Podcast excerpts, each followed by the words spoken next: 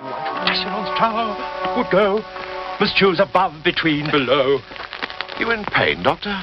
Age has not mellowed you, has he, Brigadier? Live from the Dark Tower, this is Doctor Who Podshock.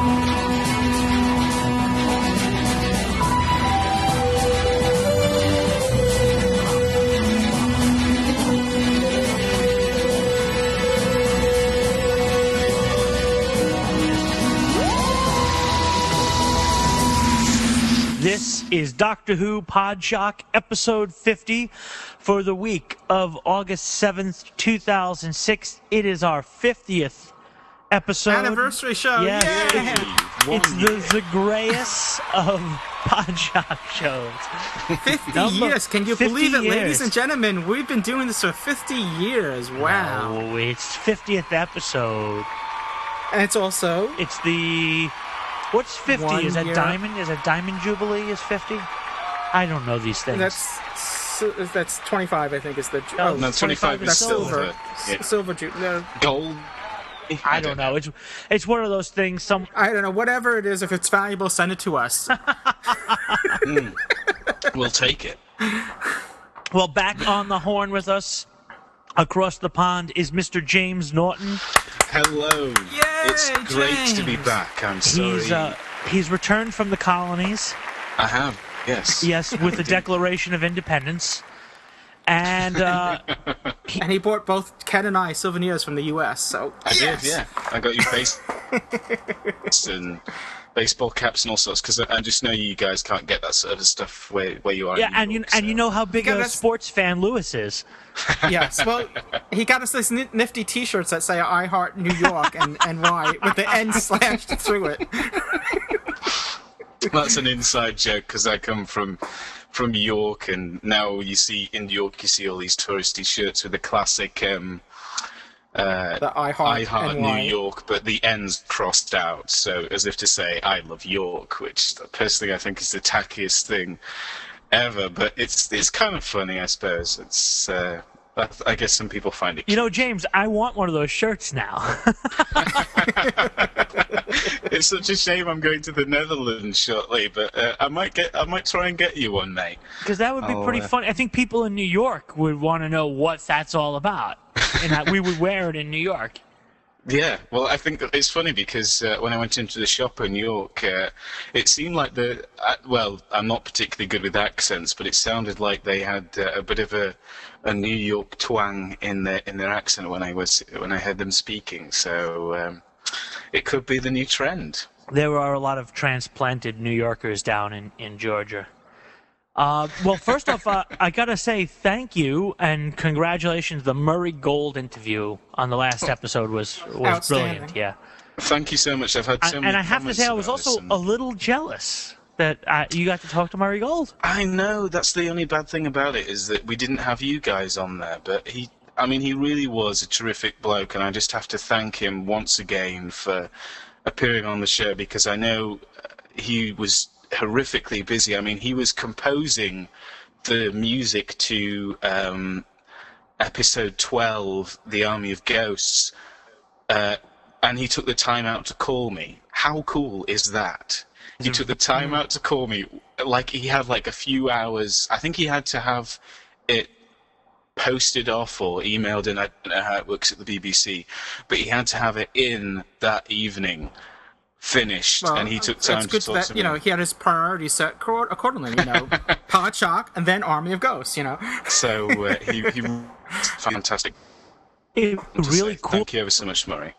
if you instead yes, thank you. him to to write something in that in that uh you know you know those guys from Podshock were really cool and I'm gonna make the end of Doomsday I have this really Oh no, Ken has slipped into the void.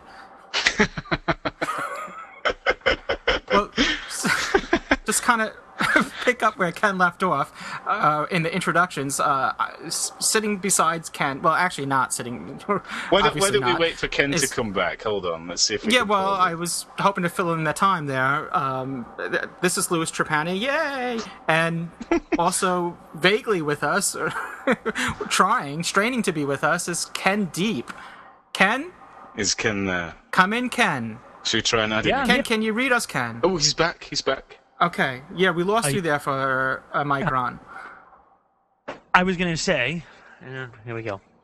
It would be really cool if your interview influenced Murray Gold's music in in uh, Army of Ghosts or Doomsday. Like, you know, that guy James was really cool. And what I need to do in the last five ten minutes of the show is have a whole different vibe.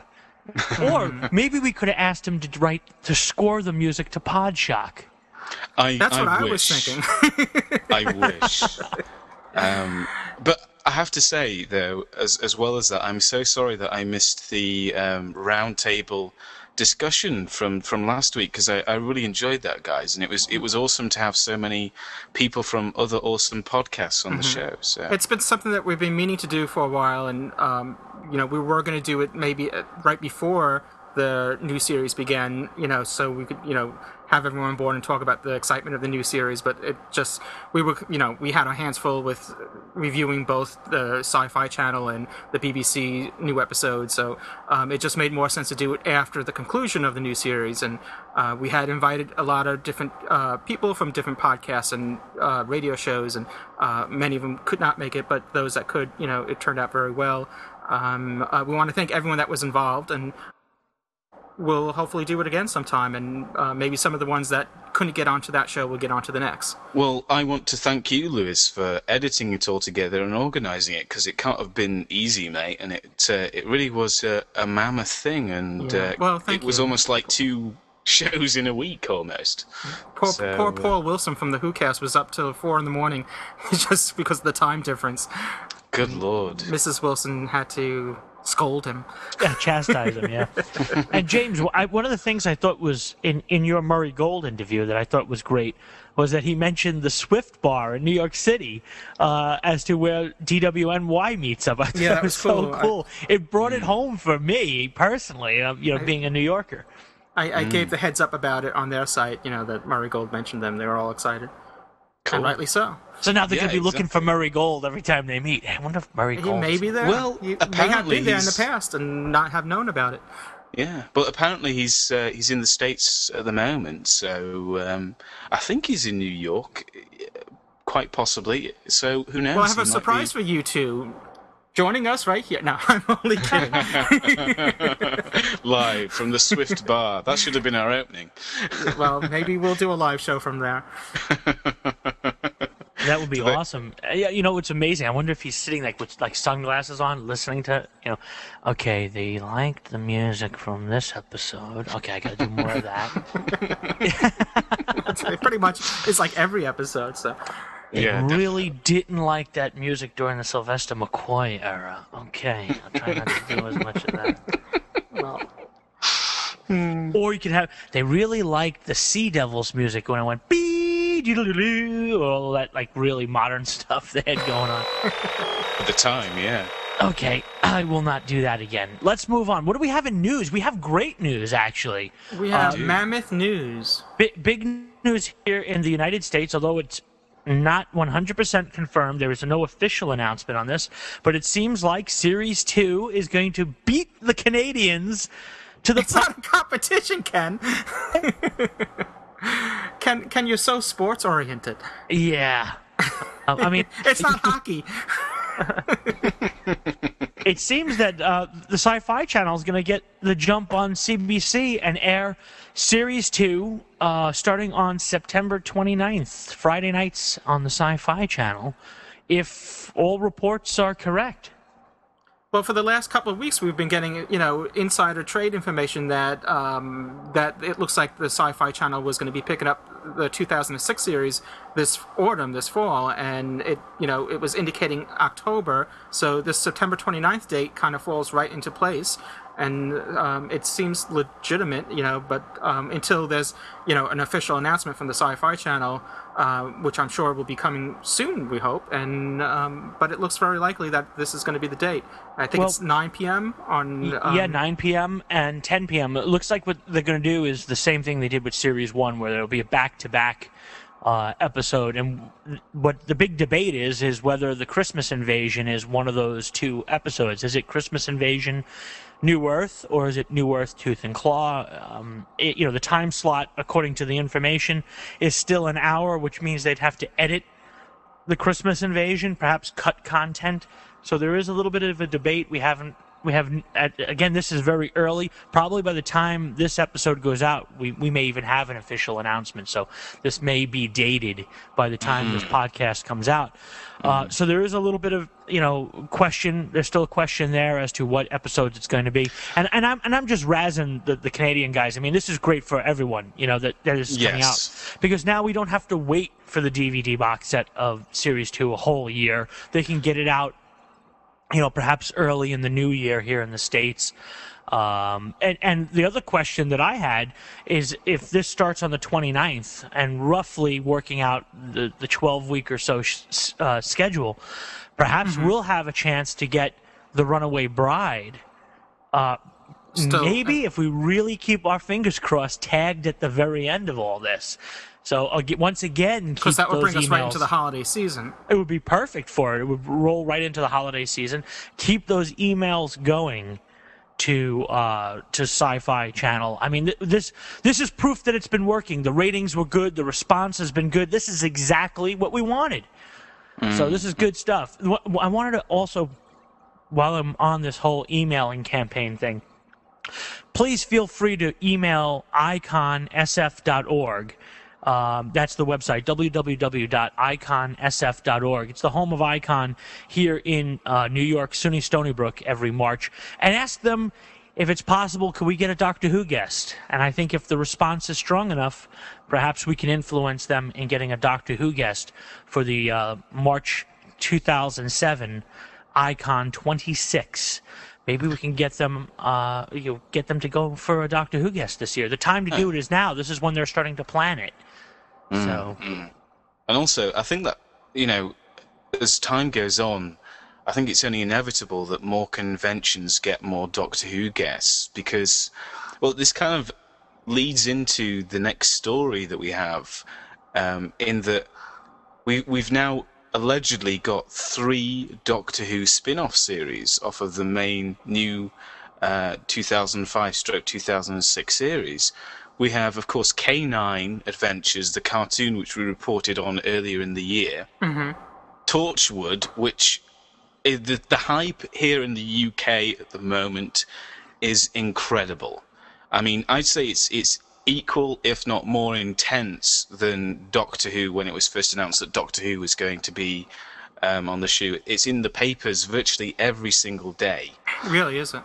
Yeah, it's phenomenal. And um, just in the paper today, um, and indeed, it's kind of been announced online rather tentatively because it's it's been in a BBC internal report. Uh, it's kind of like an internal newspaper known as Ariel that it will be uh, that, that there is is going to be another spin-off series uh, provisionally titled Sarah Jane Investigates on uh, CBBC, which is, of course, uh, children's BBC.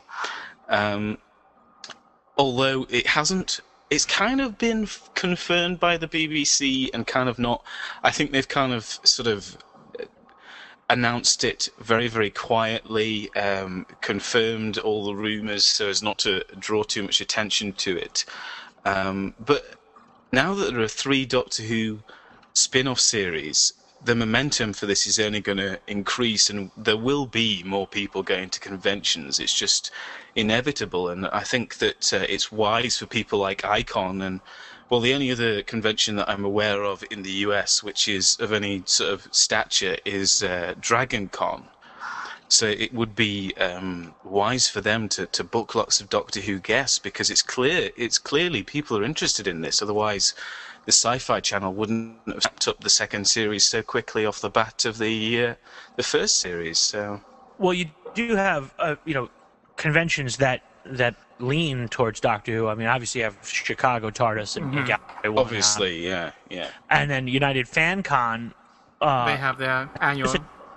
Annually, you know, they always wind up having a Doctor Who guest, and, and actually, that's one of the news stories is that Mark Strickson is uh, has been confirmed, along with William Shatner. I mean, a living legend for crying out loud. Go, you know, that's, that's just a you got a Doctor Who guest. You have William Shatner, who, you know, he just he's William Shatner. If if I have to explain why that's great, Then You- you, you why, why are you here? Why are you here? um, But yeah, but know- what I mean is, is ob- obviously, um, like it would be fun. Yeah, well, I think what James is saying is that you can't change the channel now without, you know, getting into a Doctor Who related show. So yeah, there's no excuse for, you know, Doctor Who guests and, and Absolutely. Doctor Who spin off guests, you know, Let me not appearing at conventions. James, Yeah. you had heard a, a rumor about um, Sarah Jane, uh, about the character of Sarah Jane. Uh, can you can you elaborate on? well, it's it, it was kind of. Uh, it's it's not quite sure the the, the internal memo and on, on the kind of rumors spreading around on the internet um, is that the that Sarah Jane is going to get a spin-off series, but she may also be appearing in the um, Christmas special. So in the Runaway Bride, she may be appearing in that. And, But- and again, this is unconfirmed. This is just This is entirely unconfirmed. This is complete speculation. But I have heard from several sources that at least one of them is true. So I'm going to say that the that the Sarah Jane spin-off series is true, and I'm I'm taking the whole um, fact that she's going to appear in the Christmas special with it with a little pinch of salt. But having said that, um, you know, when it was first announced that the Daleks and Cybermen were going to appear side by side in an episode, um, uh, specifically, of course, uh, Doomsday. I I couldn't believe it, espe- because Russell T Davies had come out and said, especially, you know, there will no be, be no more Daleks in this series. We've killed them off. That's it. And obviously, they'd have to pay Terry Nation a large sum of money, well, his estate anyway. So I believe that. But now anything that the BBC says, I have to take with a, a pinch of salt, because as well, of course. Um, Billie Piper was said to be signed on for Series 3, and that's yeah, yeah. Well, they, they cried wolf as too many times, or I should say, they cried bad wolf too many times. Unless, of course, she's appearing in an episode. Um, well, they said she had signed on, you know, both David Tennant and Billie. But then again, at that time, I think they were just trying to steer away rumors and speculation that she Yes, was, you know, yeah. leaving the series at the end of this. They wanted to keep that more of a surprise, and obviously, as it time got closer and they couldn't keep it under wraps anymore, they, you know, sent out a press release saying that, you know, she is indeed leaving. but uh, you know, I'm, all I'm saying is, is that we have to take. I think th- press releases and, news from the BBC um, with a little bit of pinch of salt. You know, use your intelligence and decide whether something is true. And uh, it's possible that Sarah Jane could be in the. Um, Christmas special. I'm not saying that she won't, but I'm Keep not my saying fingers that she crossed will that either. maybe she will be. To be honest. Yeah, with you. it would be mind. nice. It'd be really nice if she was, and it would also um, be logical because um, maybe they could introduce the spin-off series off of the bat of that. You know, see her in action, investigating things. Maybe that's how she'll bump into the Doctor again. Um, because before she was she was just kind of in, in a uh, working for a newspaper. Maybe she's now working for herself, kind of almost like a mini Torchwood. Maybe she's even working for Torchwood. Who knows? Yeah? I mean, it, it, though it would be a little odd only because you know all this travel in time and space, and it took this long for you know her to and the Doctor to encounter each other again, and then like all of a sudden, oh, we meet again. yes, indeed, indeed. but then again, the Well- Doctor spends so much time on Earth; it's kind of hard not to meet up with past companions now. It is. It's Well, a I very do- small world. world. I, I do have a little bit of um, of news to to break uh, exclusive here on Podshock that the um, the fifth spinoff will be Adric. um, where the Back in the dinosaur age, yeah. Yes, the, Adric doesn't die crashing into the Earth. He actually survives because he wears his seatbelt, uh, and that he in a in a Jurassic Park like, um, you know, he he joins Fred, Wilma, and Barney in a uh, So what you're saying is that, adventures. that he's the missing link. He's he's our greatest ancestor. Yes, is Yes, what you're saying. There's a little Adric in all of us. No, it's it's funny because I can't I can't speak about the uh, the US DVD version of this, but Earthshock, the UK version. Yes, that there's that claymation. Yes, it had. So maybe that's a little preview. So who can say? It can again. How do you? How do you? Where do you come pick up I- these stories? I'd love to know your sources, mate. We have a very strong source at the BBC, um, and it's uh, it's Michael Grade, and he calls me all the time and asks me what I think I should do. You know, Mike, you really blew it by not making that third series of tripods. because you know there were only three books. Um, we really could have just finished that off. Oh dear. Well, God bless Michael Grade. Relating to the the K9 Adventure series, when that news first broke, when it was officially announced, and uh, we announced uh, in the news that it was um, being partially produced by Jetix, which is a Disney company, and um, and at the time we were unfamiliar with it, and since then many of our listeners had pointed us saying, you know, to the direction of.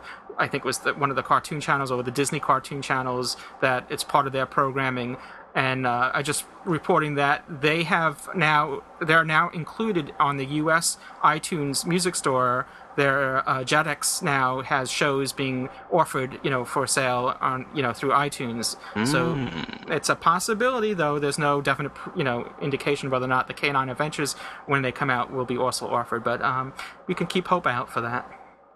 Yeah, I, I hope they will be. I mean, obviously we've not seen the series yet, and I have to say, well, I voiced my opinion before, but I don't particularly like the new design.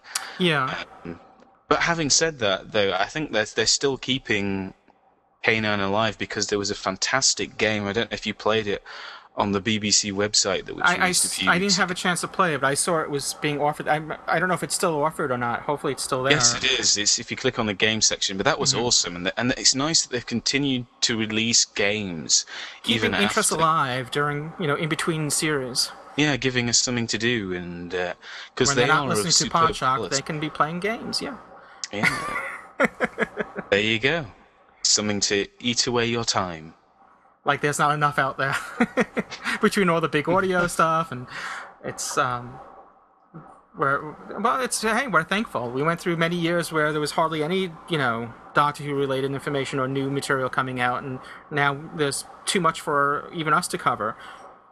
Yeah, I, I remember um, Ken saying distinctly on the forums once when I think someone was complaining about uh, Love and Monsters, and you know, it's like, uh, he someone was saying, "I can't believe that they did this. I'd rather have nothing than this." And Ken said, "Well, do you remember a time when there was no Doctor Who?" I think that just kind of set it into uh, perspective. But anyway, to tell to tell a, a very brief story, there was a there was a gap of about four or five years where I wasn't on the radio at all. I didn't have a show, and uh, just recently, maybe a year or so ago, I, I was, you know, had been working in radio for uh, you know a few years, and I said to one of my friends, former producer of mine, you know, maybe I'll give it up. You know, I think maybe it's run its course. And he said to me, just remember what it was like when you didn't have the show, and all you did was complain about, God, if I could only get back into radio and that's the same thing is like you know just be careful what you wish for like you, we have it let's enjoy it let's let's soak it all in because there was a time where we were in a huge drought and we would do anything for doctor who. And guess what? We've got it now. And not only do we have it it's great.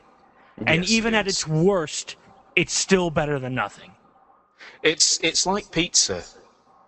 Even bad pizza is still good. There's another quote about uh, something a bit rude, but this is a family show, so I'm not going to go into that. we'll save that for Podshock Extra So, Podshock Triple X. Torch Shock the adult version We could make innuendos all day.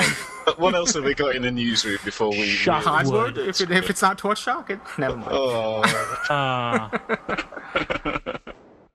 I guess we, we did cover some uh, convention news just to round that off. The, the, the um, since we're on that motif, is um, the the Doctor Who cruise. Um, Sylvester McCoy was originally slated. Uh, he's no longer able to make it, and instead Nicholas Courtney will be the the guest there, along with another.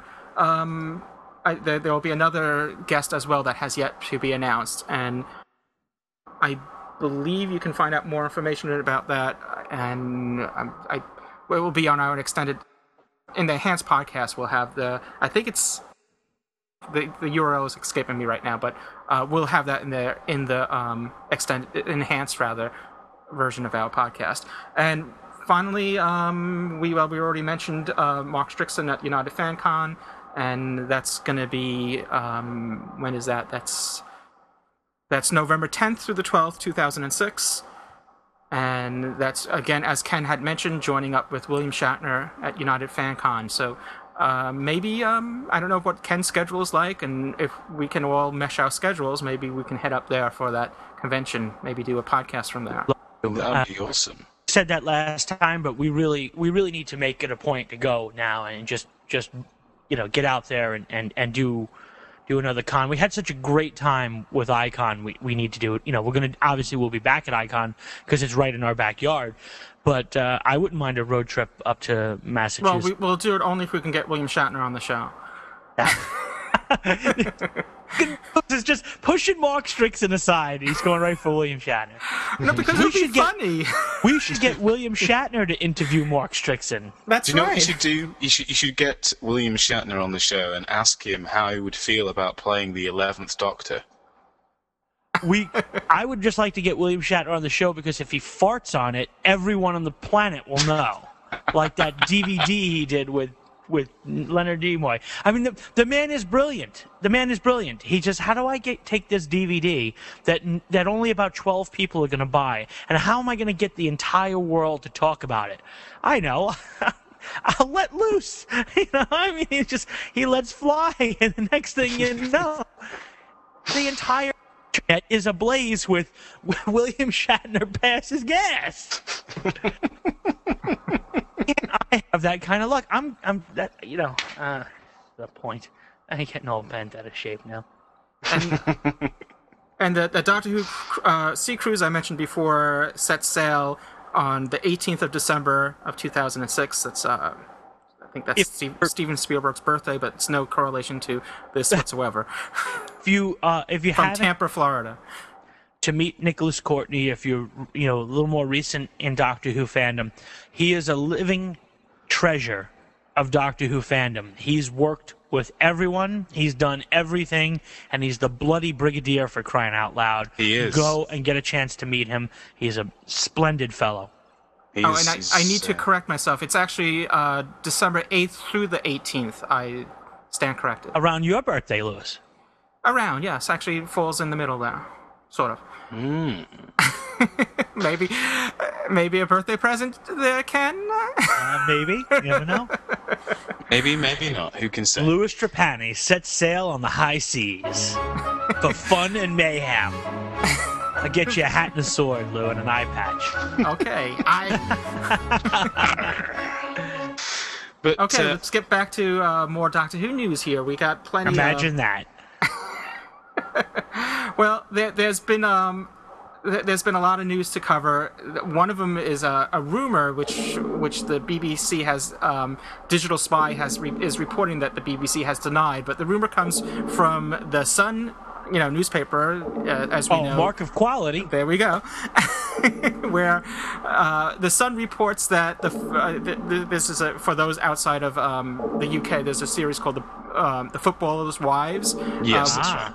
The, one of the stars there, Zoe Lucker, is is um, uh, the Sun is reporting was lined up to play the Rani, the character that was originally portrayed by Kate O'Mara. uh, You know, um, I think it was was it 1985 was her debut. if Yeah. I'm not Something Like, like that. 45. Mid eighties. Yeah. Yes, with Mark of the Rani, And so, anyway, so supposedly, according to The Sun, uh, uh, Zoe Lucker was lined up to play the Rani, reprised the role in the 2007 series of Doctor Who.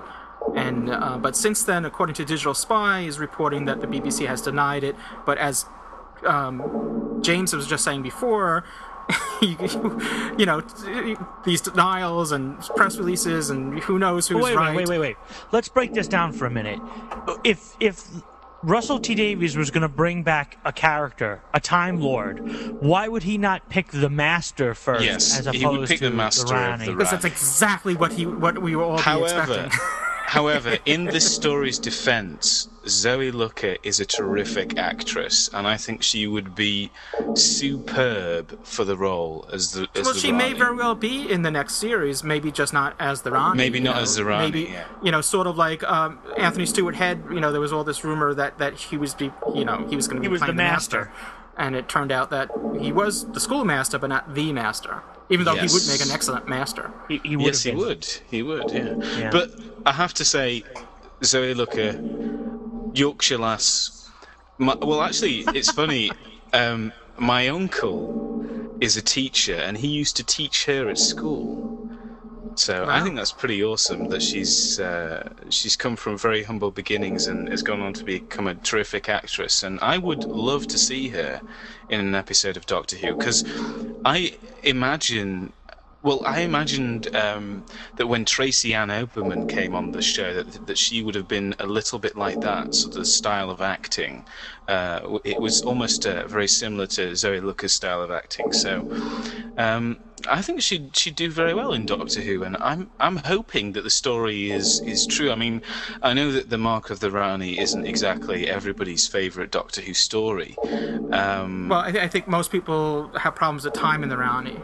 Yes, yeah, and but even so, as as Ken rightly says, um, she wasn't the most popular character, is what I'm getting at, and she, you know, the Master would be a more natural choice. Oh, yeah, or yeah, well- even the meddling monk might be more of a natural choice. We did a survey. Some We have a poll on our site. You know, who, who would you like to see return back? And the meddling monk got, you know, wasn't number one, but got a lot of votes. I have to It was say. just it's just it's just an offbeat you know an Yeah. offbeat pick and and that's great you know just to take somebody really um I mean there's rumors that the Ice Warriors are in it and they're not again they're not typically the number three monster would be perhaps the Sontarans. Sontarans. Yes. Uh, yeah. and and maybe they're just you know Russell's just skipping around a little and, and he's he's throwing us a curveball, which would be fine. I, I don't have a problem with it. I just I just don't want to see we you know we mentioned this in the past. Just don't want to see the pattern be the same. Yes, where Oh, yeah. in the middle of the series we'll have the you know the returning enemy, and then just to come back for the season finale.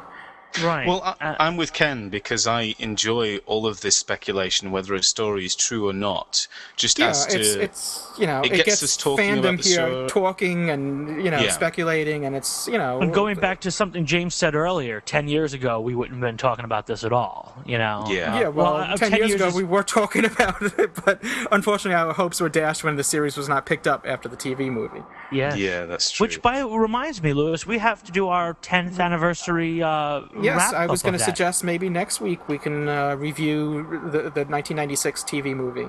I'm well up for that. I've uh, got it right here, and uh, I'll get it, break out the DVD and. Louis, do you have the it with you DVD of it?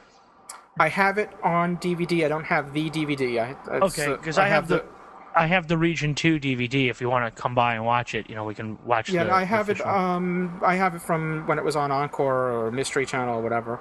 Well, you know, uncut and without commercials and There are, there's some nice extras though on the on the disc, and There are, yeah, I, I can vouch such for as. that.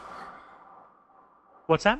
I said such, you know, just to, to enlighten myself What, and those what that, extras that- are there on the DVD? you know, Yeah. since since a lot of the people in the U.S. listening may not have the DVD, it might be to their interest to know what the extras are. Hang on a second, I'm getting it. Oh, he's an I, I Addis thought Ababa. Ken, Ken would do left. this, which is why I, I wasn't going to steal steal his thunder. Um, but no, th- there are some. All right, there we go. But Oh, I, it's got I, a- Kenny, It's got Eric Kenny, Roberts in it. I know. I was gonna I was gonna comment about that because I know how everybody's such a big fan of uh, that gentleman. Didn't didn't Yes, we have a big rumors discussion? that he's going to be coming back from the. T- t- and- and- Yeah. yeah, that's he's the new happen. companion. Oh god. Okay. Um, let's take a look real quick. It says themes other some moderate sci-fi horror, language infrequent and mild, sex and nudity none, violence occasional Shucks. and moderate. Ah, rats. Okay.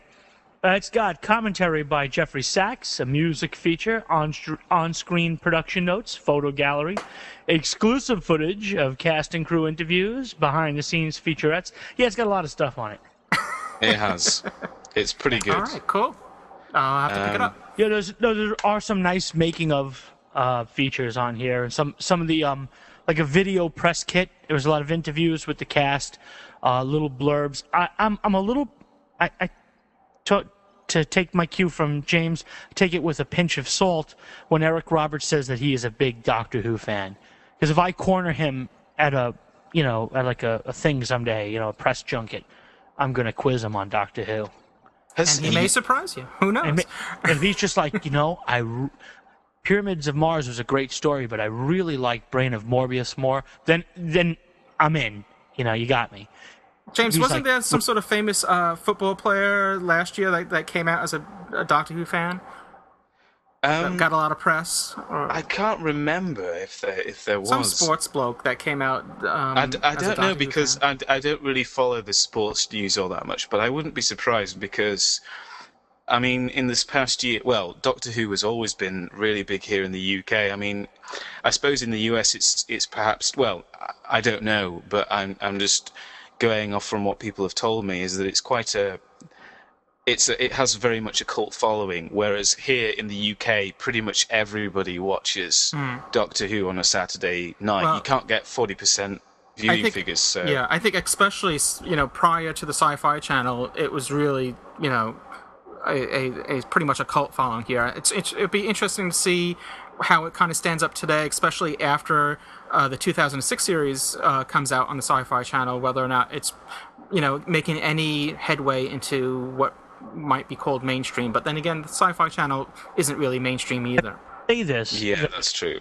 Since when was it? About March or April that the show started running on um, on Sci-Fi. Yeah, I think it was um, March 17th. I've Is counted, and I've personally turned eight people onto the show. You know what would be a, tru- a true test is to go in the U.S. and just happen to like I haven't been in one in, in, in some years, but just to go like into a Toys R Us and see if they have any Doctor Who toys in there and you know figures or whatnot. Uh, and if cha- that that's probably a big old no. yeah, well, I'm just saying that will be the litmus test whether or not it's breaking into mainstream or not. You know, if it's in true. Toys R Us, But- you know, it's Louis, I, I did have someone, a friend, go into Best Buy to pick up the Mm-hmm. box set, and they uh, they found it with no problem. And the person goes, "Oh, Doctor Who, it's right over here." You know, like they knew what it was all Well, about. Well, Best Buy really, I, you know, thumbs up to Best Buy. They really promoted it and they put it in their in their flyers and their, their ad campaign. They had television ads too, I think, you know, for it. So uh, they were really, you know, promoting it. I have to say, um, I've been to Best Buy maybe two times in my life, but I love it. It's a brilliant shop, and the guys in there always seem to know what they're on about, and it's just a massive place. So I really like Best Buy, and I think, to be honest, if I was in the US, that would be the place where I would probably purchase it from, because. Uh, and by the way, they'll- Best Buy, you can mail that check to PO yes, Box. please do. no, I just, I just, I've been to places like Circuit City and all over, but the the best shop that I've seen in the US that I really like is is Best Buy, just Yeah, because it- it's got kind of everything under one roof. It's it's a term. I don't know if it's used in the UK or elsewhere. I know in the US there's a, there's a term called um, big box stores. You know, where you, stores that you go to buy stuff that comes in big boxes, and Best Buy is like one of them. Circuit City and these other places you mentioned would fall into that category as well. So out of all like those big box stores, Best Buy's I would say is my favorite as well. I always thought they called it big box because the, the buildings are just big boxes. But isn't that true Oh, of things like well, Walmart possibly. and stuff too? then Toys R Us could be fit into that too. Then no, I, I I think it had to do that. You know, usually you're coming out there. You know, look at their shopping carts. They're like flatbeds. I only go to I only go to Korvettes or Times Square stores. Hmm. you're a good thing you're a time lord that you could travel. In. You forgot two guys. Just remember, every day is a sales day at Mays. those are some some some For- for those from that- our youth. for those that are completely clueless what Ken is talking about, there, there, there, there are big chain stores in, that are no more in the U.S. No longer in existence. Yeah. Alrighty. So I think I don't know about you guys, but I've just got one more story that I'm I've got penned down here to talk about, um, which was initially reported by um, Bad Wolf um, on our website, um, which is that Big Finish has finally updated their website and have released the latest installment of uh, the Nowhere Place with Colin Baker and uh, Maggie Stables. Colin Baker, obviously, being the Sixth Doctor, and Maggie as, as Evelyn, his companion. But they've also announced um, the launch of a new four part miniseries. Uh, which will be in September, and that's called I Davros, um, which begins with the episode Innocence, which tells the story of Davros allegedly before he actually created the Daleks. But what I think is so interesting about this is, aside from starring, uh, of course, Terry Molloy, who is probably the most famous voice of, of Davros and is just the Davros, um, Rory Jennings, um, who played Tommy Connolly in the episode uh, The Idiot's Lantern, he's actually playing the young Davros. So I might even go out and buy this because I'd be really interesting Well- in- interested to see what Big Finish make of this. Same here. I, you know what's really fascinating about this whole thing is that because recently I had the opportunity to watch uh, Genesis of the Daleks uh, on the DVD because um, I just hadn't gotten to it, even though it came out in June. So I was watching it a couple, uh, I guess, a couple weeks ago. And while I was watching it, it occurred to me that. Um, if Davros were to return, it would probably be more interesting to see Davros at a younger age, like Davros before Genesis of the Daleks, you know, maybe before he was in, in that wheelchair device, you know, and see how he was as a younger person. And um, so when I read this, I said, wow, they must, you know, they were reading my mind because it's exactly what I was thinking about while, you know, watching Genesis of the Daleks, that it might be interesting to kind of explore Davros's past and how he became who he is, you know. Sure. Um, what was his motivations for? yeah, You know, you know, and what kind of led to. I mean, it's sort of like you know how Darth Vader became Darth Vader, and you know, and you know, it kind of it, it piques us curiosity how someone is a particular way, and how did he- or she get that way. But uh, Colin also had emailed us about this news as well, and um, uh, you know, know a huge Big Finish fan. Yeah. which he reports that they'll um, they also have an audio trailer for The Gathering, which is a sneak preview of Janet Fielding, uh, Janet Fielding's, also known in, uh, who plays the I was going to say also known as Tegan, but um, you know who's known to us as Tegan, uh, you know her return role. So um, that's interesting as well. Yeah, a single story with Peter Davison, her only one that she's ever going to do with um, Big Finish, allegedly. So Hmm. that will that will be another interesting one because obviously Tegan was a hugely popular companion. Oh yeah, yeah, mouth on legs. Who I loved it. Yeah. Who didn't? So, any any further comments, ideas, or suggestions, guys? I, that's all I had penciled down for the news. I don't know about you chaps. Well, we do have a Canadian update, perhaps. oh, of course, the Canadian update. We're gonna um, try to uh, get a hold of our Canadian correspondent Mike Doran and see if he can um, join us for an update on, um, obviously, what's Doctor Who news in Canada. So um, please hold on. Oh, Canada, our home and native land.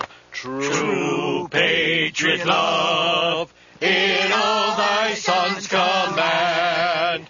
With glowing hearts we see thee rise, the true North strong and free. Oh, Canada, we stand on our Hello. Hey, Hello. Mike. As we previously mentioned, uh, we have here with us on the show right now uh, Mr. Michael Doran, who is our Canadian correspondent, who has all sorts of interesting news about Canada and is going to give us an update. So uh, please take it away, Mike. Uh, hi, James. Hi, guys. Uh, good to be on the show. Uh, Welcome back, Mike. Good to have you here. the the big news we have it's not uh, not so much uh, Uh, we already knew that uh, CBC was going to be airing Series 2 starting uh, Thanksgiving on Monday, October 9th. But starting this week, they're airing promos for their fall season. And pretty much every day, there's a promo running on CBC television that has uh, it's clips of a whole bunch of things, including New Earth and Tooth and Claw. So, I mean, we're more than two months away from the premiere, and they're already running uh, promo for Doctor Who. So that, I think that's uh, that that's pretty exciting, and I can't imagine how much promotion we're going to start seeing by the time uh, the episodes hit the air. It's, uh, with with Series One, we didn't have the oppor- they didn't have the opportunity to promote it this far in advance.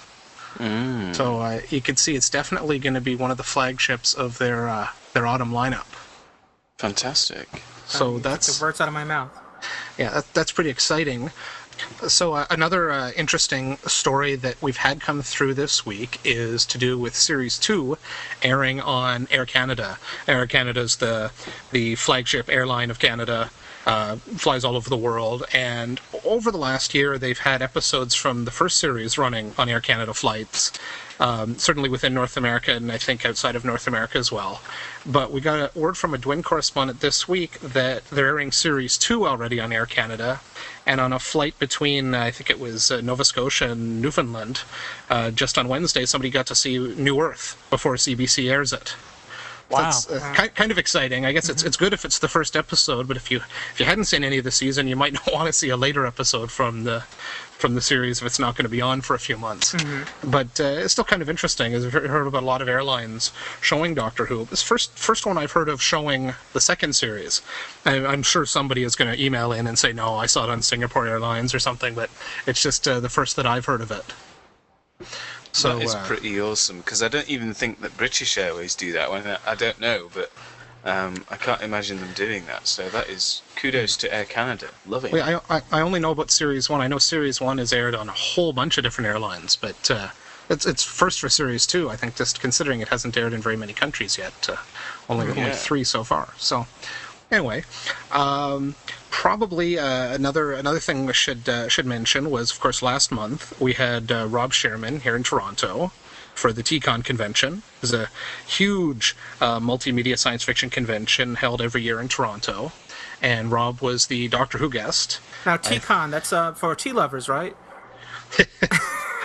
Sorry, couldn't resist. It should, should be called Beacon for beer lovers, I guess. But but yeah, it's uh, it's uh, it used to be Toronto Trek, but the convention uh, it still has a, a Star Trek element to it. But they dropped uh, they dropped Star Trek as their main focus. I don't know, probably ten years ago or more.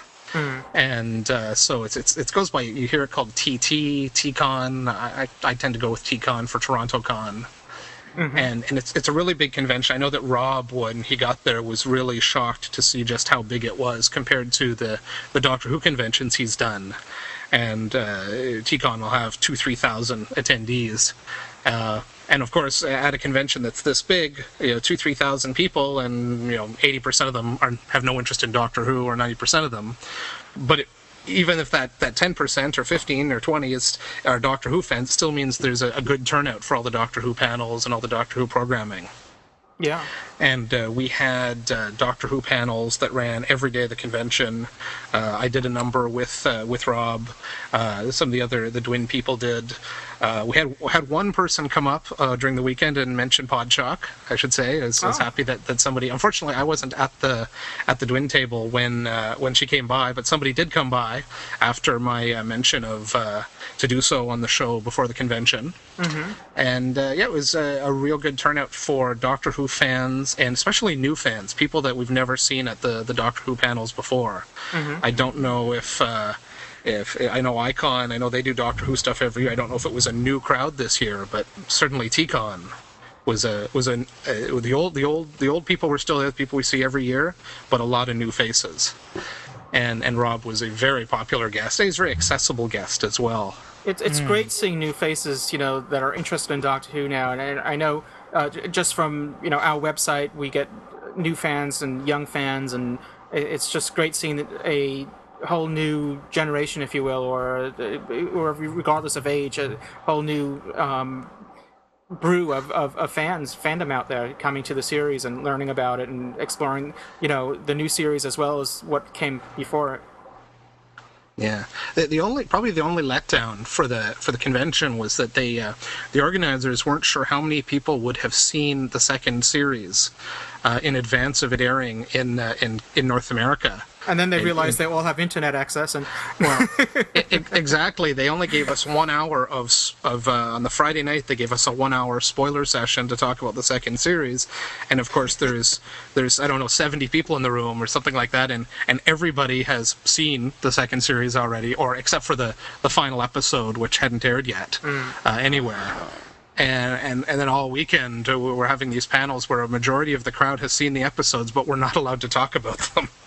Uh, some of the some of the panels, I think the, the rules got broken just because the there were so many people in the room that wanted to talk about those episodes. But at other times, it was a bit frustrating. It's uh, I guess that, that's being a Doctor Who fan in 2006 when everybody everybody can see. Uh, 20 years ago, most people wouldn't have had a preview of these episodes, but but th- these days, I guess most people that go to conventions have seen the episodes before they air on the local broadcaster. So Yeah, when- we did the the live pod shock on at Icon, we had you know set us you know we made a point not to give away spoilers because people in you know listening in the, in the live audience may not have seen them yet. So, uh, but there was some fans, you know, some Doctor Who fans in the audience that were you know they attended the the live recording that were a little you know annoyed that we were doing it spoiler free because they they were they almost wanted those that didn't you know know about it to, to stick their fingers in their ears so that we could talk about it.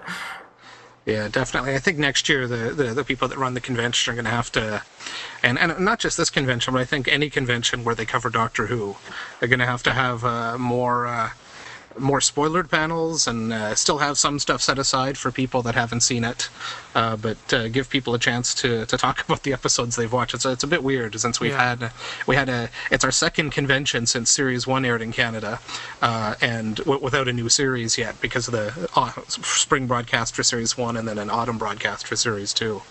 But anyway, uh, that that that small item aside, we're really impressed with the this is the biggest turnout Doctor Who's ever had at at that convention, and the convention's been running since Doctor Who was on the air in the '80s, and there was I was doing stuff at there nearly 20 years ago. So this is the the biggest Doctor Who has ever been, and That's uh, great. and yeah, I can't keep you know just keep repeating myself, but it was a terrific turnout and a terrific terrific convention. I'm really pleased. It's always awesome to see that, and uh, it's nice that the. I mean, we were talking about it previously in the uh, the show, saying that as the show gains momentum, and with all these spin-off series, that's only good for conventions. Even if a convention isn't Doctor Who specific, just a, a random sci-fi convention, because it would be pretty awesome if somebody got into Doctor Who just from going to a random convention just because they have an interest in Star Trek or Star Wars or something and they just happen to have a Doctor Who guest or something. So, Well, that, It's always- that- Sorry, James, go ahead. no, no go ahead, mate. I was going to say, I just wanted to agree with you, James. I think that that could definitely happen. Uh, when it comes to uh, television ratings, Doctor Who in Canada, Doctor Who probably gets bigger TV ratings than. Well, I know it gets uh, 20 times the number of people that watch Battlestar Galactica in Canada, but at the from at the science fiction convention level, I say Galactica is a lot bigger than Doctor Who and has a lot more um, hard. I don't say hardcore fans or dedicated fans, even though on TV uh, Doctor Who's a much bigger show. So uh, the conventions seem to be a good way to promote uh, promote Doctor Who to the, the hardcore science fiction fans, so that they get on board with what the general viewing public is already doing. Uh, that it's it's kind of a kind of the reverse the way it should work or it used Yeah. to work. Uh, But but that's uh, that's what I get a lot of we get a lot of people coming by the table who uh, who are interested asking about it. They might remember the old show, and uh, but not necessarily did they watch uh, the brand new show. And uh, so it's uh, we're, uh, we're we're really happy, and we're I'm sure next year they're going to get another Doctor Who guest in, uh, and hopefully uh, more than one Doctor Who guest next year. Yeah, that'd That's, be uh, that's- fantastic. That's my hope. Is know- Ken still with us? Is he blacked out? I'm listening to you guys chatting away. I didn't want to interrupt anybody. He's uh, listening in. I'm We're sorry, just Lucy, poking cut Ken with, with the proverbial stick just to make sure he's still with just us. to make sure he's still alive. Is he still alive? Yeah, yeah, the, yeah. The, the heart's still beating. Well, I know Ken Good, good, earlier did a plead out to our listeners to get everyone uh, to write to Icon to the, the staff there because right now this is the time where they're doing their planning for next year, uh, Icon 26. So we want to make sure there's a, at least one Doctor Who guest. So uh, once again, a reminder to those in um, in this area in the general, New I York, guess, New York, New, New Jersey, tri-state Connecticut. area to uh, get busy and contacting Icon and demand a Doctor Who guest. Yeah, or even anybody who travels, because I know that uh, in Toronto we get people from uh, certainly from all over uh, all over North America. But there were people. Somebody I met somebody there from Israel, or people from Europe. Uh, and you know, you go to any convention, you always meet. There's a, a big percentage of people that travel. So. If, if people are willing to travel, then uh, I think that makes getting Doctor Who guests on board even more important. Yeah, Because that's that says something. Somebody's going to fly to your city to go to that convention. Uh, then it's worth giving them something they want to, you know, that they want to see. Sure. I couldn't agree more. I did have one other uh, thing. It's not really a news story that I wanted to mention, and that was uh, there'd been uh, been some talk on the show recently about uh, uh, BBC America and BBC Canada, and maybe some confusion about about the channels. And and I wanted to bring it up because uh, certainly in the states you have BBC America, and in Canada we have uh, BBC Canada, uh, separate channels, neither of which show Doctor Who. But in Canada we also have a channel called BBC Kids that I think a lot of people maybe don't know about, and BBC Kids, it's a digital cable channel way up the dial, uh, but they show Doctor Who seven days a week. Wow. Uh, and, and this is the uh, this is the, the original series. I mean, we're getting uh, certainly we're getting the, the new series, re, uh, the 2005 series on CBC, and we're getting it again in French on Z Tele. But we get the uh, the original series, and this is just the uh, their package of episodes they own runs from. Uh, uh, all the color episodes from Spearhead from Space, so Jon Pertwee through the end of Sylvester McCoy. Um, they, they, they unfortunately, I think, skip over all or most of the black and white uh, stories, uh, just based on their uh, their remit as a channel. As a, I mean, they're called a kids channel, but they show a lot of nostalgia programming like Doctor Who. And at the moment, every Saturday and Sunday night, this is uh, it, it runs fairly late at night. D- differs depend on the time zone you're in, but after midnight, uh, certainly in the east, uh, they run right now. They're running a complete Peter Davison story. Uh, so every weekend, two stories, and what they do is they don't even edit it into a movie. They run it episode one, two, three, four. That's the best. Yeah. So you, you still get the cliffhanger, you, then you get a commercial break, and then you get the next episode. So it's Which is uh, great. It's Yeah. the, the benefit of the Doctor Who movie, but we're still with the cliffhangers intact. Well, it gives viewers the option of, of viewing it either way because if you're recording it, then you could you know break it up into just episodes and just like one watch one episode you know here that you have time for, and you know not everyone has a big chunk of time to kind of devote to watching it all at, at once. So Exactly, but and It I- also it also has like a, a natural pause. You know, you, you know when those credits roll mm-hmm. that if you need to run to the loo or you know do something, you know, grab something to eat, you have a few seconds where you're not going to miss the story. I think it's brilliant. It's it's a it's a uh, one of those things that makes Doctor Who unique. Uh, all those cliffhangers and the serializations.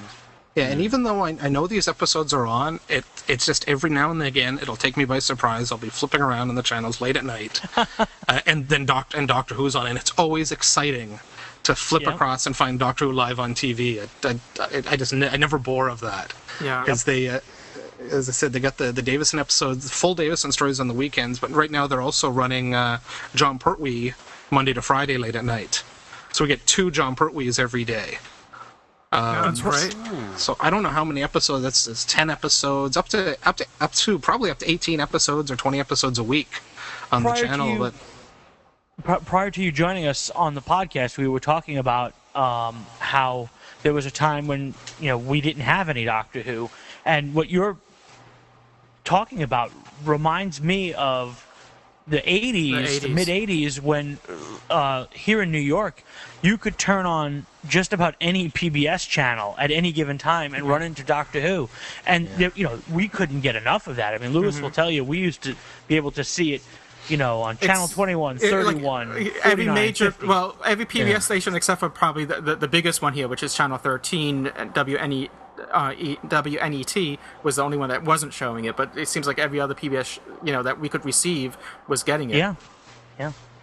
Yeah, well, it's it it's uh, it's a great thing. Even though you know, I'm sure I've got all the VHSs and all the DVDs. And, But there's nothing and- like turning on the TV and Well, seeing it. But the difference here is that you know we have those, and, and we were you know fans that had the inkling to buy them. But for to getting that exposure out for a, a casual person that may have just been changing channels and just coming across it, it's great to get that introduction of the series to new people, to new fresh eyes, and that's what's so exciting. And that's why I constantly campaign for you know for the old series to to be played here in the U.S. still, just to uh, get that exposure because it's, it has no exposure here except for uh, one or two PBS stations that may still be showing it.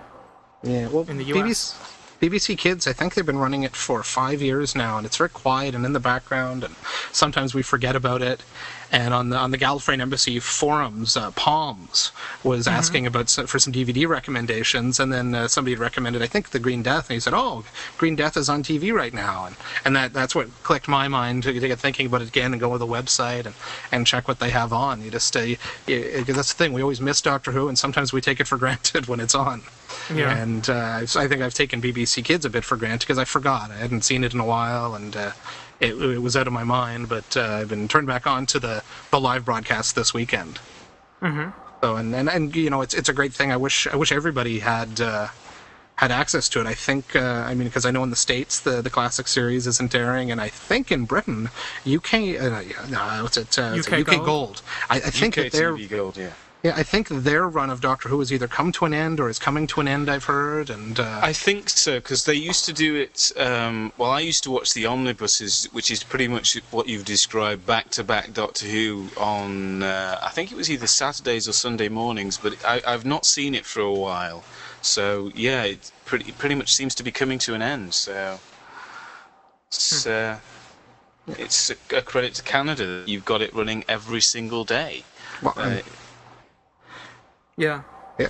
Well, that's it. I'm, I'm glad we have it. So, uh, in case any any listeners didn't know about it, uh, hopefully now you do, and uh, check out through your, your cable or satellite package, BBC Kids. It's uh, available in a different, bunch of different packages. Uh, usually, I think if you're getting, I think if if you get BB, the regular BBC Canada channel and such, you can you get BBC Kids as well. Well, that's great. Uh, Mike, thank you so much for uh, you know coming on and giving us a Canadian report. They're terrific. Good to be here. Um, I, if you if you like, you can stay with us. We're going to go into our feedback section. We're we're actually uh, we did an extended news um, segment in this Podshock because um, we didn't do news last week, and there was such big news stories breaking out that we wanted to you know thoroughly you know give it its due, and um, Yeah. and then we have feedback to catch up on. Sure. Okay, great. I'll hang around. So we'll be right back, and we'll return with Doctor Who Podshock feedback.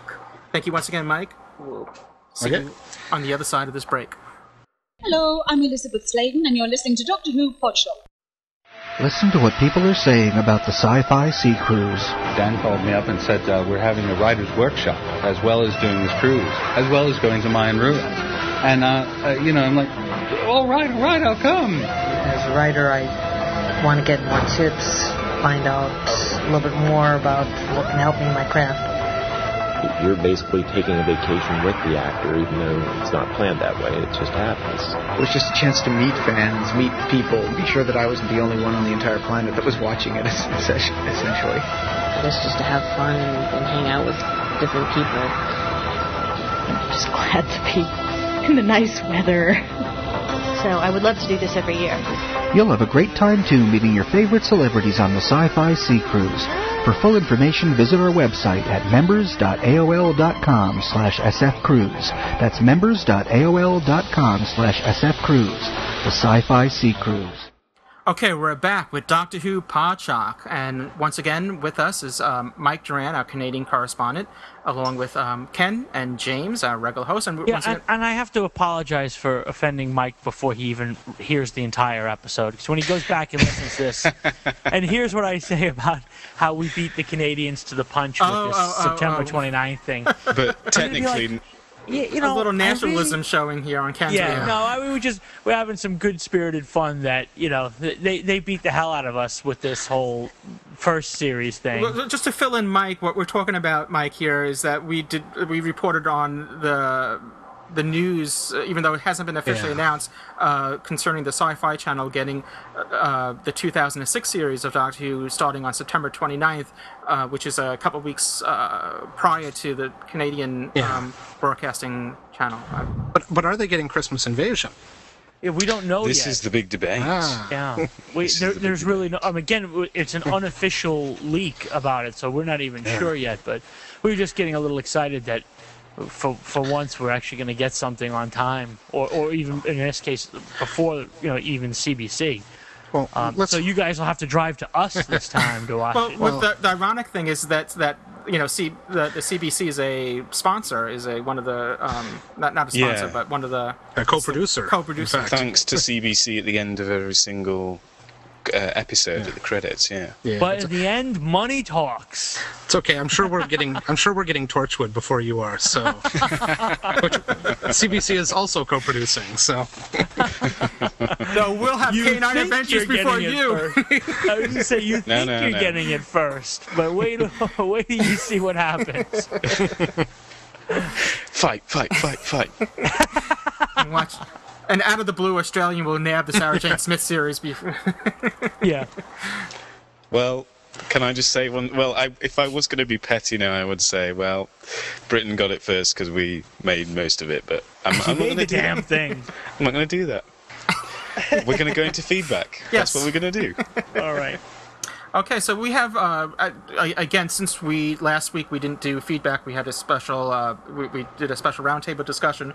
We broke away from our regular format, so we've collected a lot of feedback in that time. So we're going to try to get through some of it today, and uh, we're going to start off with uh, Tiggs Panther, who had some comments about Doomsday. So just a spoiler alert uh, in case you haven't seen it, to skip ahead to um, af you know um, if you're listening to the enhanced podcast, just skip to the next chapter for the next piece of feedback. But this is a Tiggs Panther and his comments on um, on Doomsday.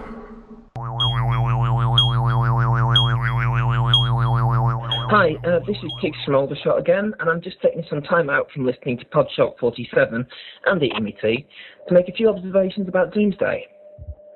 Um, firstly, about Mickey. What I really loved about this story is that he's grown so much. Um, the core him is still the same, but he's a lot stronger. You can tell he's a lot more comfortable with how things are, especially with him and Rose and the Doctor. The whole "tell me about it" line shows that he's fully accepted that Rose is mad on the Doctor, but he, Mickey, is not as bugged by it anymore, and he was genuinely pleased to see the Doctor too. Even earlier in the series, you can tell that he respected the Doctor. The end scene of Age of Steel proves that, but now the jealousy doesn't get in the way of that. Secondly, on the Doctor, um, he tries to leave Rose in safety, but yet he grabs two of the Magna clamps. Part of me thought that it might be a bit of a plot hole, but then the mischievous part of my mind just uh, kicked in. He's learning.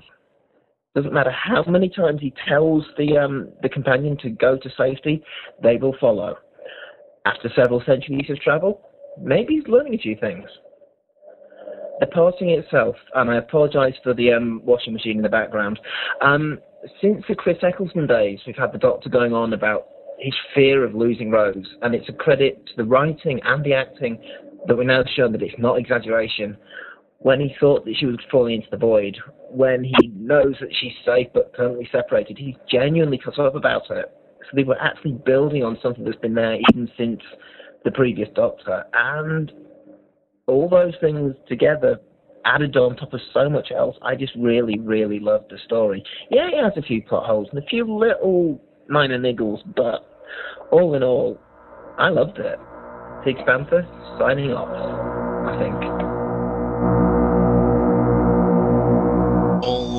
Very, very poignant comments, I think. Um, Yeah, I, I, I agree. I, I really enjoyed um, David Tennant when I mean he's screaming in terror when when uh, Rose lets go in the in the tunnel and getting sucked in. I mean that for me it was uh, it's just incredibly powerful. I mean and, and at, you know actors who usually go and they'll deliver deliver a strong performance in a scene like that. David Tennant looked completely terrified, co- co- just just you know in in horror, and uh, I, I you know you feel that. When an actor pulls it off when it's done right. It it's just terrifying, and it was. That scene was incredible. Yeah, you really did believe that uh, he was uh, just feeling so much pain that when when he realizes that Rose is okay, she's alive, but um, you know she's she's gone through to the other dimension. He, you can just see this immense sadness on his face when he's still grasping onto this um, big black thing stuck to the wall. I don't know how, quite how to describe it. Um, when after the void closes up, you just you believe it for every second. You don't think, oh, it's a TV show. It's just fantastic acting on both Billie Piper and David Tennant's. Uh, you know, just testament to the entire series uh, up to that point, I guess. So, but yeah, there were. I mean, we've talked about it on the forums at length. Uh, there are minor plot holes and things that you can pull to pieces, and why doesn't the TARDIS get sucked into the void, and why doesn't this, that, and the other happen? But at the end of the day, it is a terrific story, and Mm-hmm. as a season finale, I, I really can't see how they could have topped it, personally. But till next uh, year. Yeah, there you go. There you go. I, I just wanted to apologize for the audio there. That was the way it came in, and it sounded like a, a zipper now and then being, I don't, you know, I don't know where that came from, but Oh, that was me, Louis. I won't I'm ask. kidding. I won't ask. How rude. How rude. All right. So, um, continuing with our feedback, we have um, Christian from our who's a, a summer or a regular um, participant in feedback, and Christian's in Germany, and he usually fills us in on what's going on in Germany in relationship to Doctor Who. So, uh, Christian had chimed in with this piece of feedback.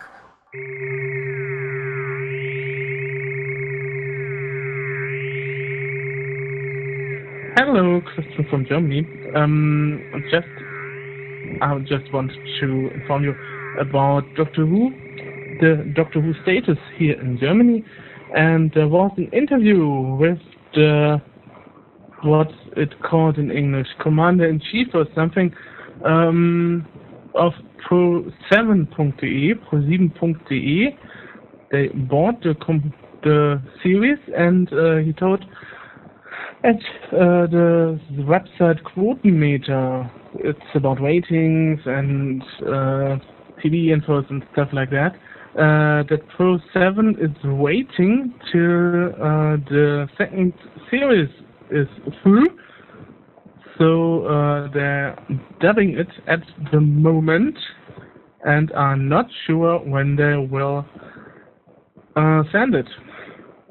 So that's the news from here at the moment. It's said that uh, if you ask per mail or if you ask per telephone uh, at the uh, Zuschauerredaktion, um, Zuschauerredaktion in English. Oh, well, uh, you get the idea. The people who are very nice at the telephone but don't say anything at all, um, they say, well, perhaps we'll send it 2006 in autumn, perhaps not, perhaps if some series is really selling or the ratings are very low for a series, we can put Doctor Who instead of this series there. Hmm. Well, at last, some news uh, for seven, and uh, I heard some rumor about the uh, German WhoCast, www.whocast.de, de, um, um, that uh, some guys there have something to do with the dubbing, and if you listen closely to the Daleks there, I think you might figure out how they will sound in German. I think uh, it's very on the original, so to speak. Um, uh, I saw some German episodes of Doctor Who in the last time, and uh, sometimes the Dalek sounds like Mickey Mouse, and uh, sometimes they were even worse. Um, so I hope, uh, if that's true, what I heard, that the Dalek voices will be very good in the dubbing.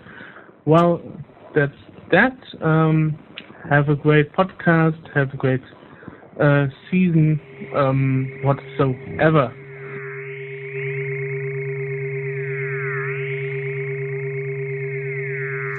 That's Okay. awesome. It's always great to hear uh, from Christian. I, I love hearing the news from from Germany, um, and it's it's interesting. Um, France has had the series. Uh, loads of European countries have snapped it up, and uh, I, I'm quite astonished that uh, that Germany has been quite slow on the uptake. But uh, nonetheless, it's it's great to hear from Germany, and uh, I think this guy should be our German correspondent. Yeah, I If think not- so. Him or, Absolutely. or Anchor, or both of them, because uh, both do a, a great job. So uh, ch- thanks for the update, mate. Yeah, and uh, Dalek sounding like Mickey Mouse. That's not good. I, I've seen quite a few of those. Uh, I- what have I? I think I've seen three Dalek stories in German. Uh, if you include the Five Doctors, which is the one that I think has the really Mickey Mouse Dalek Really? voice, and they, they do appear to have different voices and different stories. Mm. There is there is a clip from the Five Doctors up online on uh, I don't know if I can uh, on YouTube on YouTube. If you search for German Dalek, you can see a clip. Searching and, uh, It's it's it's pretty funny. Um, but I, I, I think it's, it's it's one thing that's really cool about Germany is even though they don't have the new series yet, they have fans and they have a fan organization there. And a lot of countries that have already had the new series, they, they don't seem to have any organized to people uh, talking about Doctor Who. Uh, whereas in Germany, they have websites, they have uh, all sorts Yeah. of stuff going on. So that's that's absolutely terrific. Hmm. Yeah. Well, moving on, we have in in, in our since our last uh, time we did feedback, our regular caller uh, feedback Scott is um was quite busy. Sent us in three messages, and we're just gonna, they're, they're fairly short. We're just going to play them back to back, and we'll have our comments after that. So this is uh, Scott once again.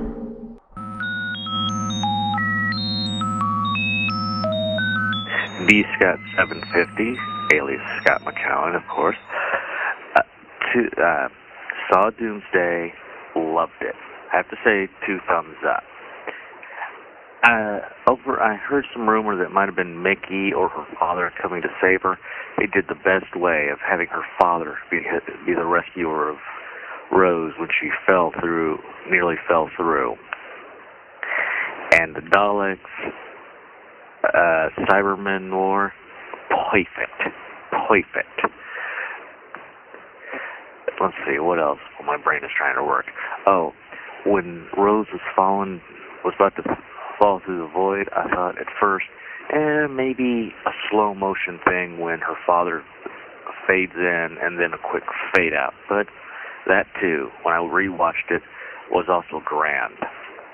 And I'm so happy. I'm so thrilled that they didn't, quote unquote, knock her off. Use the lazy, lazy writer way of trying to get her off the show, like so many other, like they did with Earthshock and Destiny of the, Do- uh, uh, not Destiny of the Daleks, uh,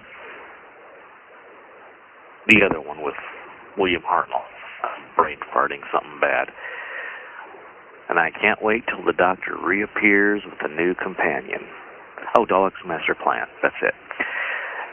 Can't wait till the Doctor returns again with a new companion, very attractive companion who should, in my opinion, come from the past, since he's already had two present, since he already had present and future companions. D Scott 750. See you till next time. Bye. This is D Scott 750, alias Scott McCowan. With uh, with Jackie now expecting from uh, from Pete, that's going to be a strange age difference between Billie's twin sister. Hmm, isn't it? Bye. Once again, D Scott 750. You were doing your recap, and when you got uh, tooth and tooth and claw, you hit it right on the money. About how you said the violence wasn't really seen. To me, in Tooth and Claw, it was like the original Psycho, where you didn't see what happened in the shower, but it left a lot for the imagination to fill in. Good. Good show. This is D Scott 750, alias Scott, of course. Ciao. All right. Well, thank you, Scott. Thank you, Scott, and thank you, Scott. Yeah. it's um. I, I though I will disagree with um the the easy way writer's easy way out is to kill off someone because um. It, I mean, after 43 years of Doctor Who history, how many companions have died? It's not that you know, it's it's not that common. It's Mm. I, I I don't think it's a lazy way out. I think it's it's only natural that if you're faced with danger, that eventually someone's going to bite the bullet at one point. And um, it, I mean, it adds a little bit real, it adds a little realism to the to the show that maybe we could lose a, a character, you know, and and it's Yeah. not, you know. So I, I, you know, not that I was pulling for Rose to die or anything like that. I was just saying, you know, that I, I disagree with some fans that say th- that killing off a character is is an easy way out. I I, Yeah. I disagree with that. Yeah, I, I agree as well because, well, I don't think they'll have done it to Rose because this has been the revival and she's been, you know, the first companion, and I don't think that they would do that. Um, So early on. yeah, so early on. If they're going to do it, it will be in subsequent series. But I, I, I agree, it's it's not. It is an easy way out for the writer, but in a sense, I, I can see what he's saying. But at the same time, as Louis, you're right. It has a degree of realism, and it, and sometimes you just can't believe that they escape from certain situations that they do, and they should be dead. And you know, I, I like it when companions um, get axed when companions die, next on Fox TV. but because um, everybody remembers that episode, whether you like the companion or not. Mhm. Even if the episode is a bit lackluster, you'll always remember it because that's when, oh, that's when Adric died, or you know, whatever. You remember it. It's it's in your brain, and it immediately becomes a classic episode. Yeah, and um, I should also, just for future reference, um, what we'll do because uh, sometimes when we're doing these feedbacks, we'll we'll forget what was in the feedback, and we don't give adequate spoiler warnings ahead of time because obviously he was speaking of Doomsday and um, what events happened there. So. It, it, and I think we sort of established this a little bit already in past Podtrack episodes. But if you hear cloister bells in our podcast, know that it's a s- it's a spoiler warning. It's just something that we, we're going to throw in in post production once we realize Impending doom. impending doom. So um, let the cloister bells be your guide. Your guide. yeah, because I think it was Colin Abersock who came up with that idea, wasn't it? I, I believe so. Yeah, I, I, Very good idea. I, I, I latched onto it because I thought it was a great, fantastic idea. It is. It is. Alrighty, well, we do have another piece of feedback from Kenneth. He sent in a, um, actually, he sent in two pieces of feedback. So I think the first one is is kind of long, so maybe we'll just do one and we'll we'll take it from there and save the the next one for another show. So going in order, this is um Kenneth's um feedback concerning um not sure uh, what it entails. So if you hear cloister bells right now, you know it's a spoiler alert.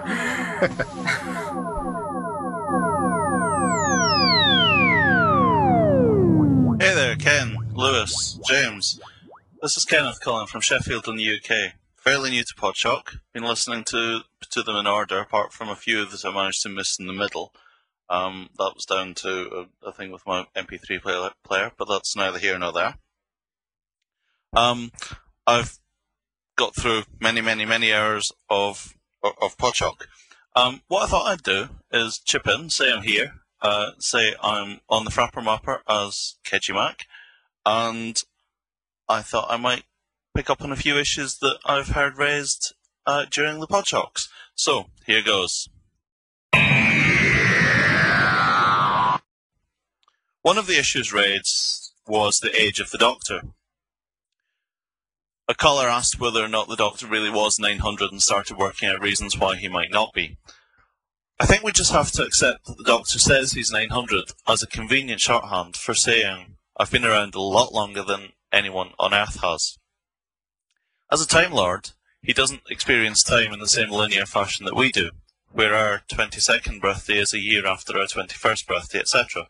When the Doctor's zipping backwards and forwards in space, do you think he has time to keep track of birthdays? I don't think so. I don't think Time Lords would actually have an off the top of their head concept of what age they are. Saying he's 900 years old is probably something the Doctor has just learned along the time, um, along his time, as a convenient way of dealing with this question from Earthlings. In the two-part season finale for the 2006 series, I did think it was a wrong step of Russell T Davies to give the Daleks a sense of humour. This does seem to humanise them a little too much, and humour really isn't what the Daleks are about. I almost expected when the Dalek made his joke about uh, the Cybermen being superior in only one respect, and that that was dying, uh, to hear a chorus of guffaws from the Smash aliens from the 1970s TV commercial. Clearly famous primitive people. But seriously, part of the whole reason that the Daleks are as fear inducing as they are is the fact that they don't actually have concepts of things like humour, feelings, emotions, etc. There's been a lot of discussion in the Podshocks about the BBC, and I just can't say how much I love the BBC.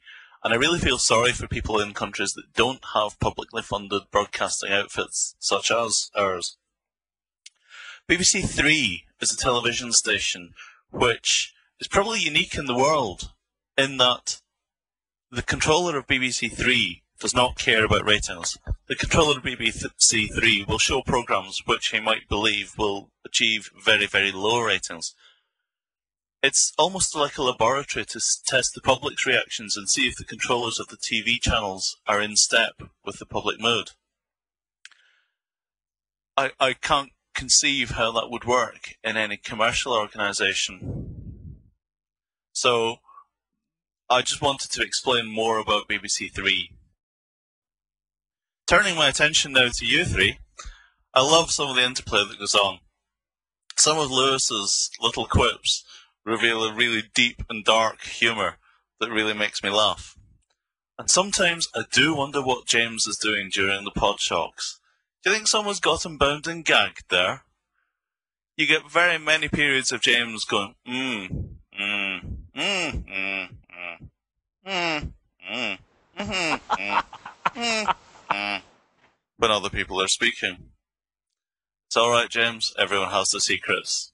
I think it's probably best you keep yours. I'd also like to say that I thoroughly enjoyed the episode which Colin guest hosted. His slightly Lily Savage type voice just really made me laugh. He's very incisive, very witty, um, and I'd love to hear more of Colin. Uh, so, thanks, Colin. Good move, Mum. I should just say that at time of recording, I'm now up to Podshock 43, so I know I've got another three or four to still go before I catch up. So if any of the points I've raised have been nullified um, since then, I apologise. Moving on to my favourite Doctor, I think so far that really has to be Chris Eccleston. He really plays the role very well, and the the deep the depth of his loneliness that that, that comes through is is amazingly well played, and I do honestly think that's how a Time Lord would be, especially when the rest of his world um, ha- has been destroyed. The other Doctors all were fantastic in their own ways, but for me, the Chris Eccleston portrayal of a dark and lonely figure really is what the Doctor should be. But he doesn't stay dark and lonely. He doesn't. He does live the moment. He does have funny moments and touching moments and sad moments and, and wonderfully happy moments. I think it's a shame that there was only one Chris Eccleston series. I love a happy medium. I might be wrong in this, and I, but I think back in the darkness and depths of times, someone said that David Tennant is the first Scottish Doctor. This isn't actually true. Sylvester McCoy was. The clue is in the clip that you keep playing where he says, "Oh, I'm a jock" at the end of his um, his introduction to Podshock. Perhaps some of the Americans haven't picked up on this because jock means a sports person in America, whereas in the UK, a jock is a slightly diminutive term for a Scots person. You've probably guessed from my accent that I am indeed Scots myself. and indeed grew up in Bathgate, the town where David Tennant was born, although he didn't actually grow up there. That more or less wraps up my comments, other than to say thanks, guys, for a great Podshock, and uh, keep up the good work. Thanks a lot. Bye.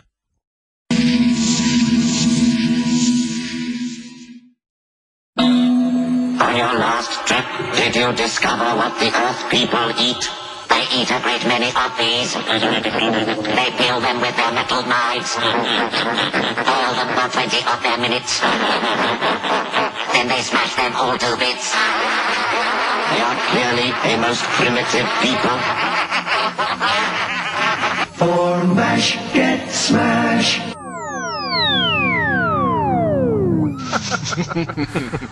Mm, mm, mm, mm, Yeah, Now, I, I In, in James's defense, I, I, I, I do my share of mms as, as well when other people are talking. So, uh, but James has an excuse. He's drinking ale. What am I doing? Uh, who can say? Um, as as he rightly said, everybody has secrets. So there we go. Oh, I just want to say though that uh, for those who didn't understand that whole "for mash get smashed" thing, that was an advert in the 1970s where these strange a- alien robot things would basically take the Mickey out of the human race for um, boiling potatoes and peeling them and mashing them instead of just using smash, which is basically potato flakes, which you add water to to get instant mashed potato.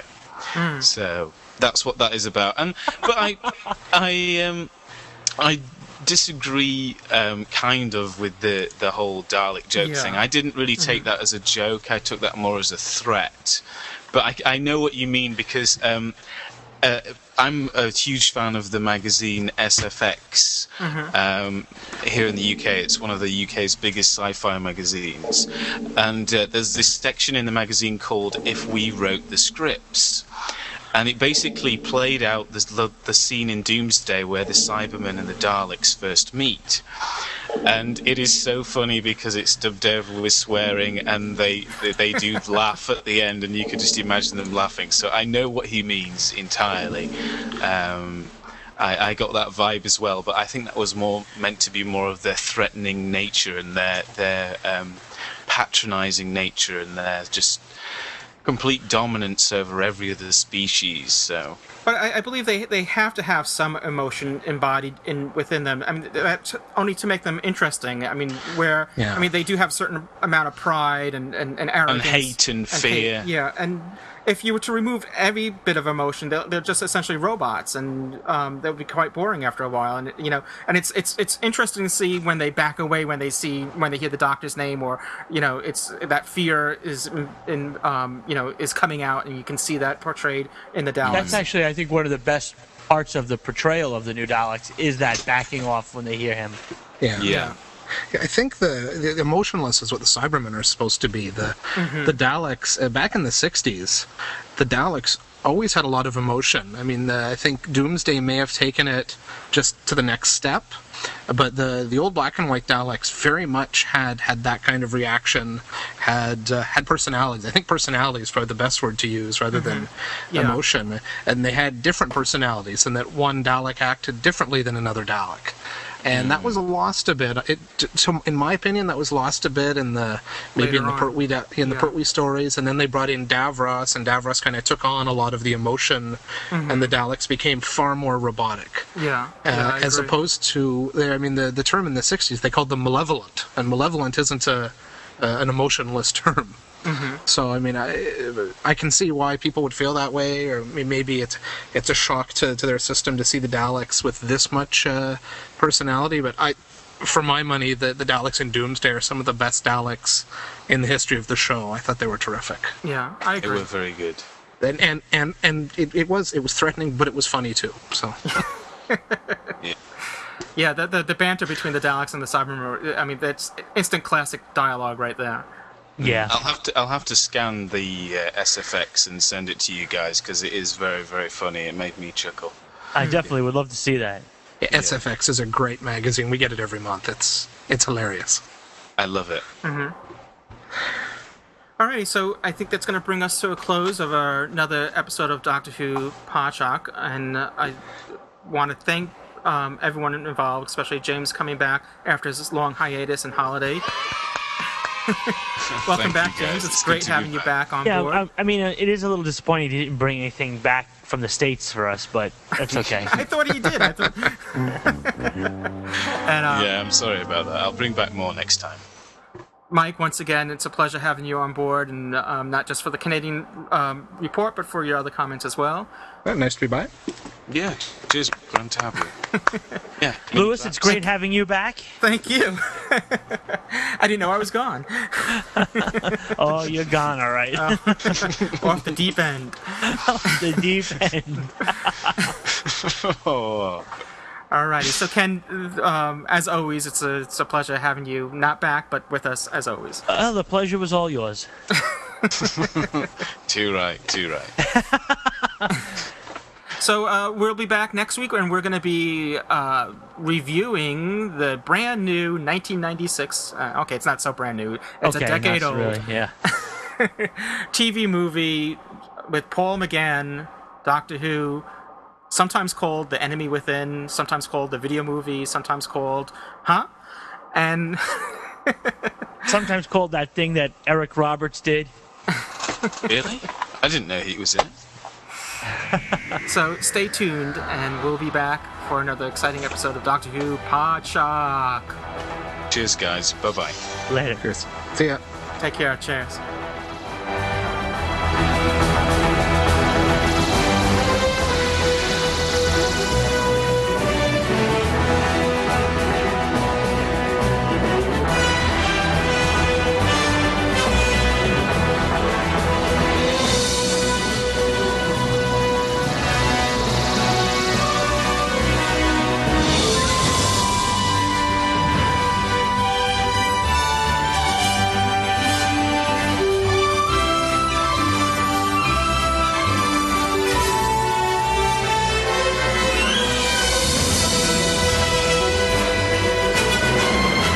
You've been listening to Doctor Who Podshock by the fan-run GallifreyanEmbassy.org. Doctor Who is owned and trademarked by the BBC. Podshock is not affiliated with the BBC in any way. Come back next week for another exciting and informative episode of Doctor Who Podshock. You can email us at feedback at podshock.net. How rude!